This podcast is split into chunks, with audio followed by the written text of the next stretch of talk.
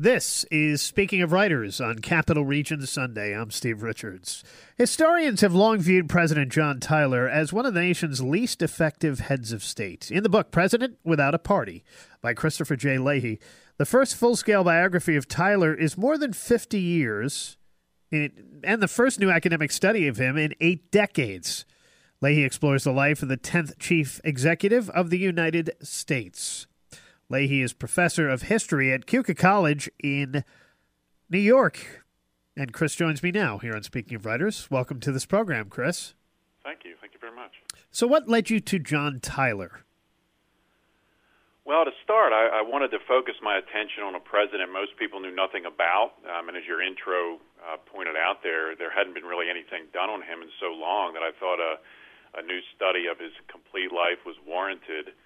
Um, and as a political historian, I'd always been interested in the dynamics of the two party system and how that system both energized and constrained our presidents.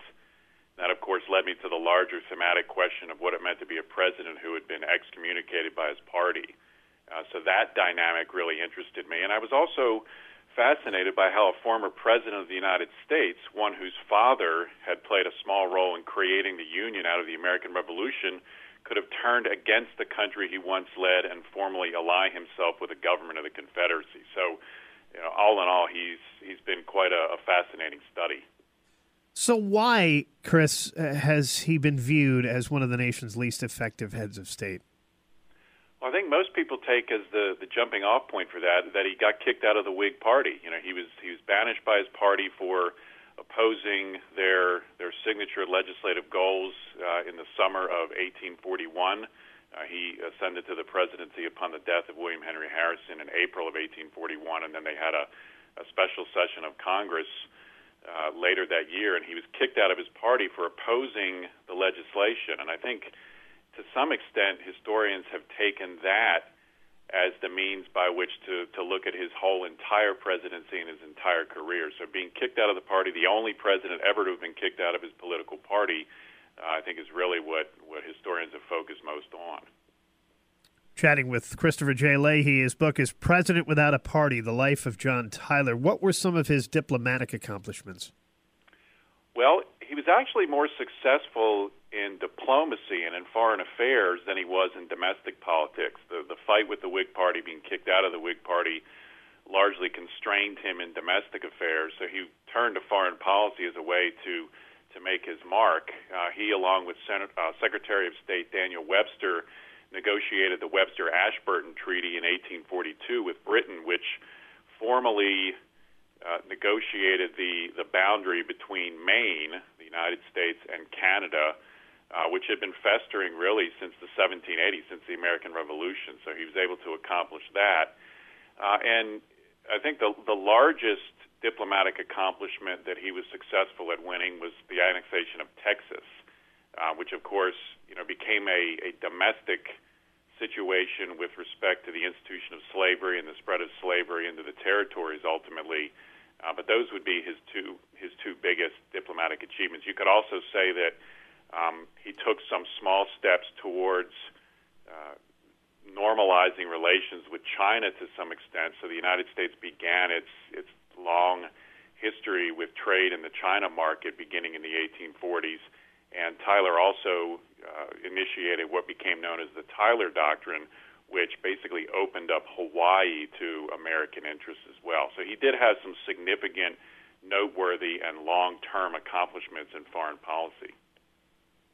Christopher Leahy is my guest here on Speaking of Writers. Uh, his new book is President Without a Party The Life of John Tyler. I mean, politics really fulfilled Tyler the most.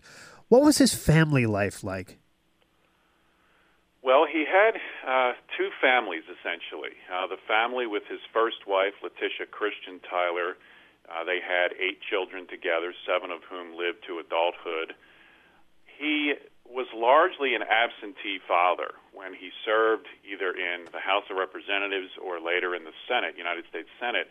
He was gone for six, seven, eight months out of every year. And to a large extent, this absence really defined the relationships that he had with his wife and his children. And, you know, the, the children, some of them dealt with it better than others. His wife certainly did not deal with it very well at all. Uh, she was uh, very much affected by the fact that he was gone so much, and it really did put a, a significant strain on their marriage. Now, he had a, a second family when his first wife died. She died in September of 1842 while Tyler was in the White House, while she was living in the White House. She died in the White House. Um, two years later, a little less than two years later, he married Julia Gardiner from New York. And of course, once he left the presidency, uh, she was first lady for eight months, and they left the presidency in March of 1845 and went back to Virginia. Um, the the dynamic of his family life was a lot different. He was around constantly, um, except for the occasional trip to Norfolk or someplace on business. Um, but the dynamic of his family for his second family was a lot different. He was there. He took an active role in raising his children uh, you know, it's just a completely different scenario than than what he had before. And, and incidentally, he had seven children with Letitia. So at 15 children, John Tyler is the president who had the most children. And Chris, he stays in politics too after uh, leaving the White House. Yes, he does. He um, eventually will ally himself with the Confederate government. Um, he he actually plays a a role in having Virginia leave the Union in April 1861 after Fort Sumter, uh, and then will uh, stand for election to the Confederate Congress. He got elected to the Provisional Confederate Congress and then elected to the, the main Confederate Congress, uh, but he died before he could take his seat in that body. We're chatting with Christopher Leahy here on Speaking of Writers. His book is President Without a Party The Life of John Tyler. What was your research like, Chris? And a lot of his records were burned during the Civil War at his home in Virginia, right? Yes.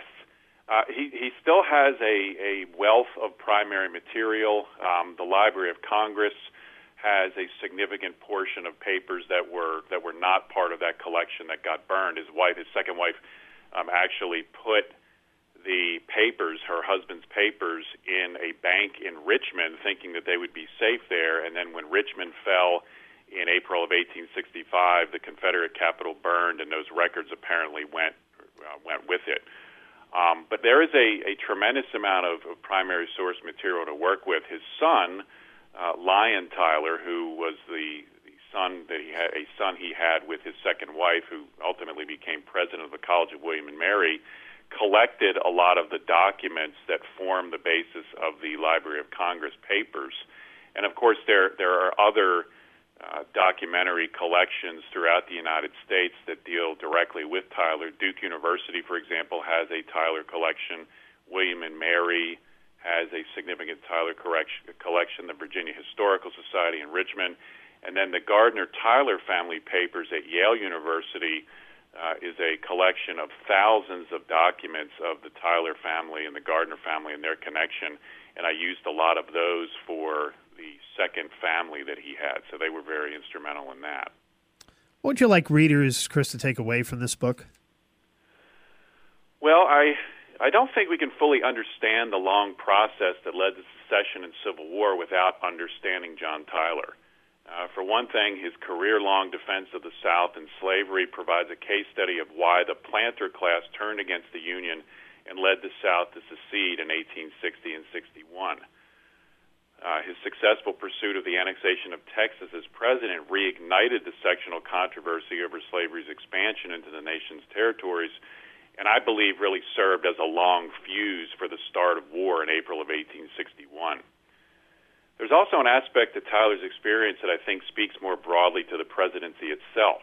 All the nation's chief executives, of course, have maintained that the press has harassed them and that they suffer unfair attacks at the hands of their opponents. I think that's pretty universal throughout our history.